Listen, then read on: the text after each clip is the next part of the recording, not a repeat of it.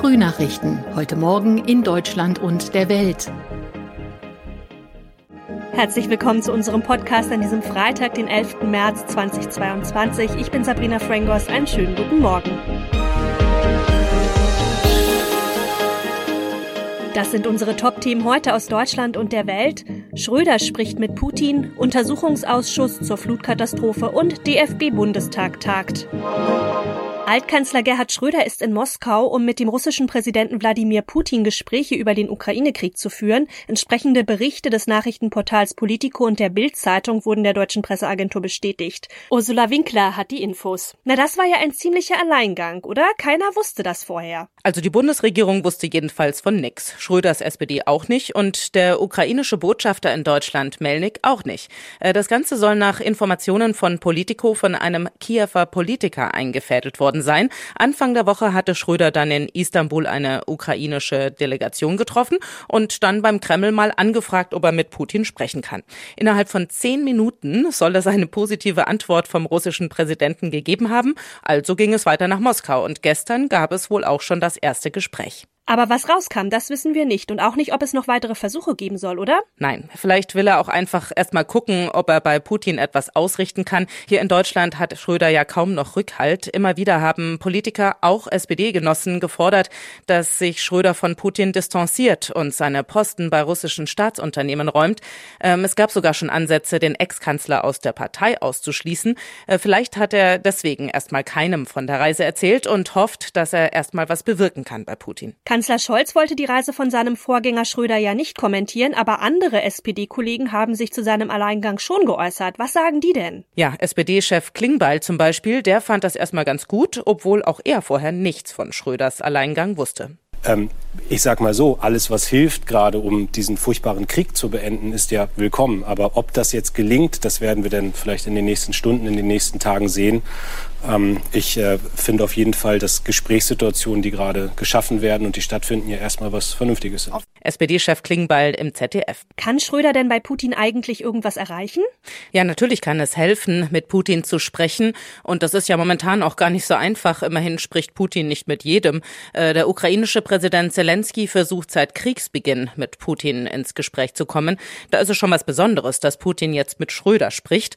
Äh, die Frage ist nur, lässt sich Putin von Schröder wirklich beraten? Sie sind befreundet, ja. Aber Putin ist Präsident und hat gerade die halbe Welt gegen sich. Und Schröder ist, ich sage es mal ganz platt, genau genommen nur ein Mitarbeiter von russischen Staatskonzernen. Während Schröder in Moskau ist, warnt ja der britische Premierminister Boris Johnson davor, dass Russland im Ukraine-Krieg chemische Waffen einsetzen könnte.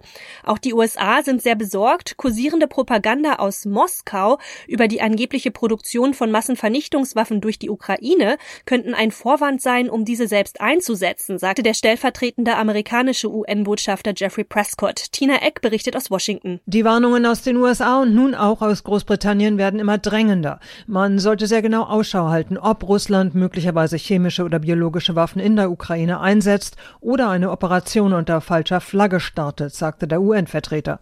Die Vorwürfe gegen die Ukraine seien genau die Art von falschem Vorwand, mit dem Russland derartige Angriffe rechtfertigen könnte.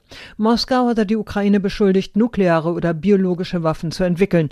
Den Vereinten Nationen und internationalen Faktencheckern ist nichts dergleichen bekannt. Außerdem haben die Staats- und Regierungschefs der EU-Staaten den Hoffnungen der Ukraine auf einen raschen Beitritt zur Europäischen Union ja einen deutlichen Dämpfer verpasst. In der Erklärung des EU-Gipfels in Versailles heißt es zwar, die Ukraine gehört zu unserer europäischen Familie. Konkrete Zusagen an Kiew mit Blick auf einen schnellen EU-Beitritt wurden jedoch auch nach den rund achtstündigen Gipfelberatungen nicht gemacht. In Mainz kommt ja heute der Untersuchungsausschuss des Rheinland-Pfälzischen Landtags zur Flutkatastrophe zusammen. Als Zeugin soll unter anderem die damalige Landesumweltministerin und heutige Bundesfamilienministerin Anne Spiegel befragt werden. Tanja Wagner mit den Infos. Machtpolitisches Taktieren oder richtlinienkonformes Handeln. Die Meinungen über das Verhalten der heutigen Bundesfamilienministerin während der Katastrophe gehen auseinander.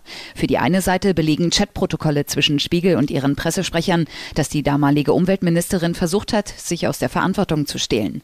Der anderen Seite zufolge sollen alle Informationen, alle Warnungen in der Flutnacht vor Ort vorgelegen haben und das Katastrophenschutz und nicht Umweltministerium zuständig war. 135 Menschen waren durch die Sturzflut im Ahrtal ums Leben gekommen. In Bonn tagt ja heute der DFB-Bundestag. Die Delegierten des Deutschen Fußballbundes wollen ja einen neuen Präsidenten wählen. Mal wieder, muss man eigentlich sagen. Thomas Thonfeld weiß mehr.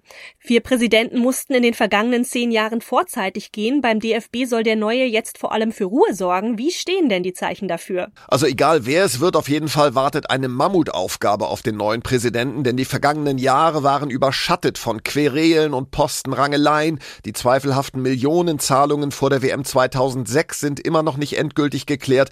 Letzte Woche gab es dann mal wieder eine Hausdurchsuchung in der DFB-Zentrale. Das Image ist im Eimer. Also da hat sich einiges angesammelt, was den Spitzenposten jetzt nicht gerade vergnügungssteuerpflichtig macht.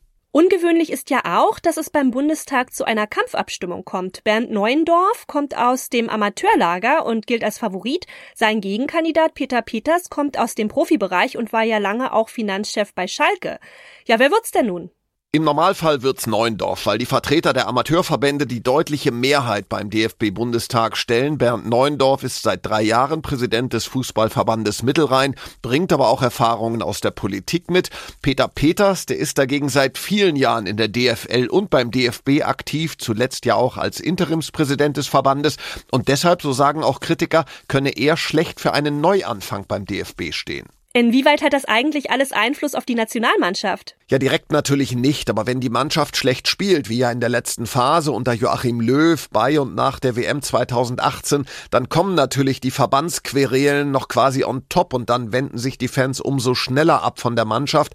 Deshalb wünscht sich ja auch Bundestrainer Hansi Flick so dringend jetzt einen Neuanfang beim DFB. Aufbruchstimmung, die hat er mit der Mannschaft sicher ein Stück weit schon erzeugt durch die Spiele unter seiner Leitung, aber es würde seine Arbeit sicherlich auch erleichtern, wenn im Umfeld Ruhe wäre.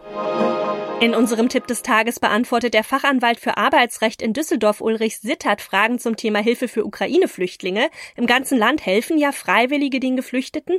Einige fahren sogar an die polnische Grenze, um Hilfsgüter dorthin zu bringen.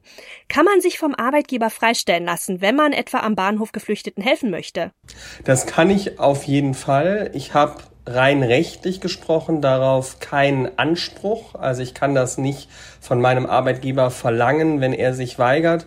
Meine Wahrnehmung aus äh, ganz vielen Unternehmen ist allerdings, dass da derzeit sehr unbürokratische Lösungen gefunden werden ähm, und tatsächlich gerade Freistellungen für ein, zwei, drei Tage für humanitäre Hilfe sehr oft einvernehmlich vereinbart werden zwischen Arbeitgeber äh, und Arbeitnehmerinnen und Arbeitnehmern. Muss man denn dann Urlaubstage opfern oder ist das eine Sonderfreistellung? Also natürlich kann man dafür Urlaub nehmen, dann opfert man Urlaubstage.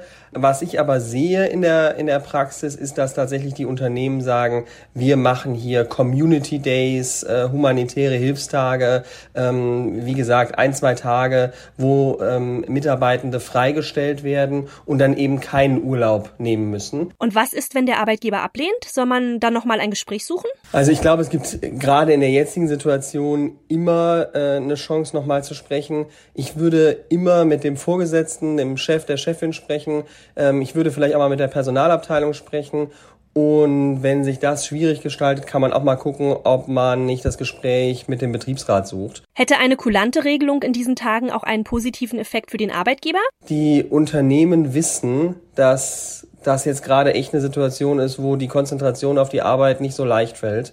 Und dann ist es, glaube ich, auch aus Unternehmenssicht, und das passiert dauernd, auch ganz gut, den Mitarbeitenden die Möglichkeit zu geben, zu helfen.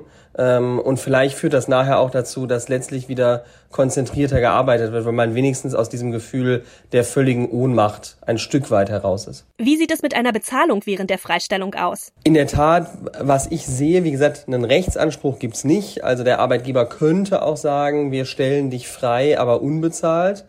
Das habe ich allerdings noch nicht gesehen. Ähm, was ich meistens sehe, sind Arbeitgeber, die sagen, ähm, wir geben euch jetzt hier im, im März zwei oder drei Tage, wo ihr humanitär aktiv werden könnt äh, und wir bezahlen das Entgelt einfach fort.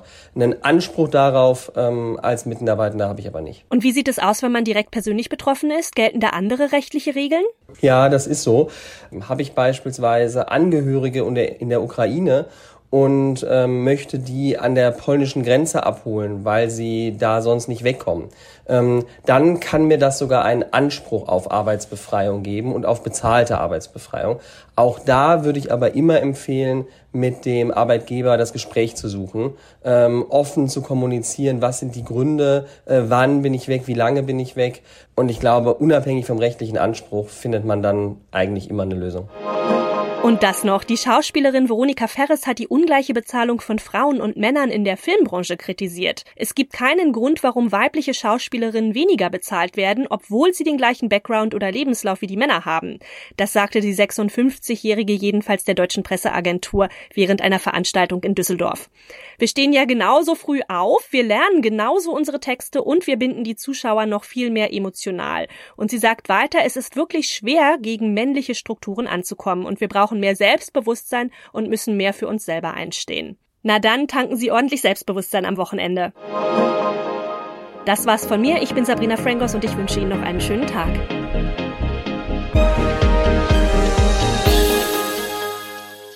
Das waren die Frühnachrichten. Mehr Infos und unsere lokalen Top-Themen auf aachenerzeitung.de und aachenernachrichten.de.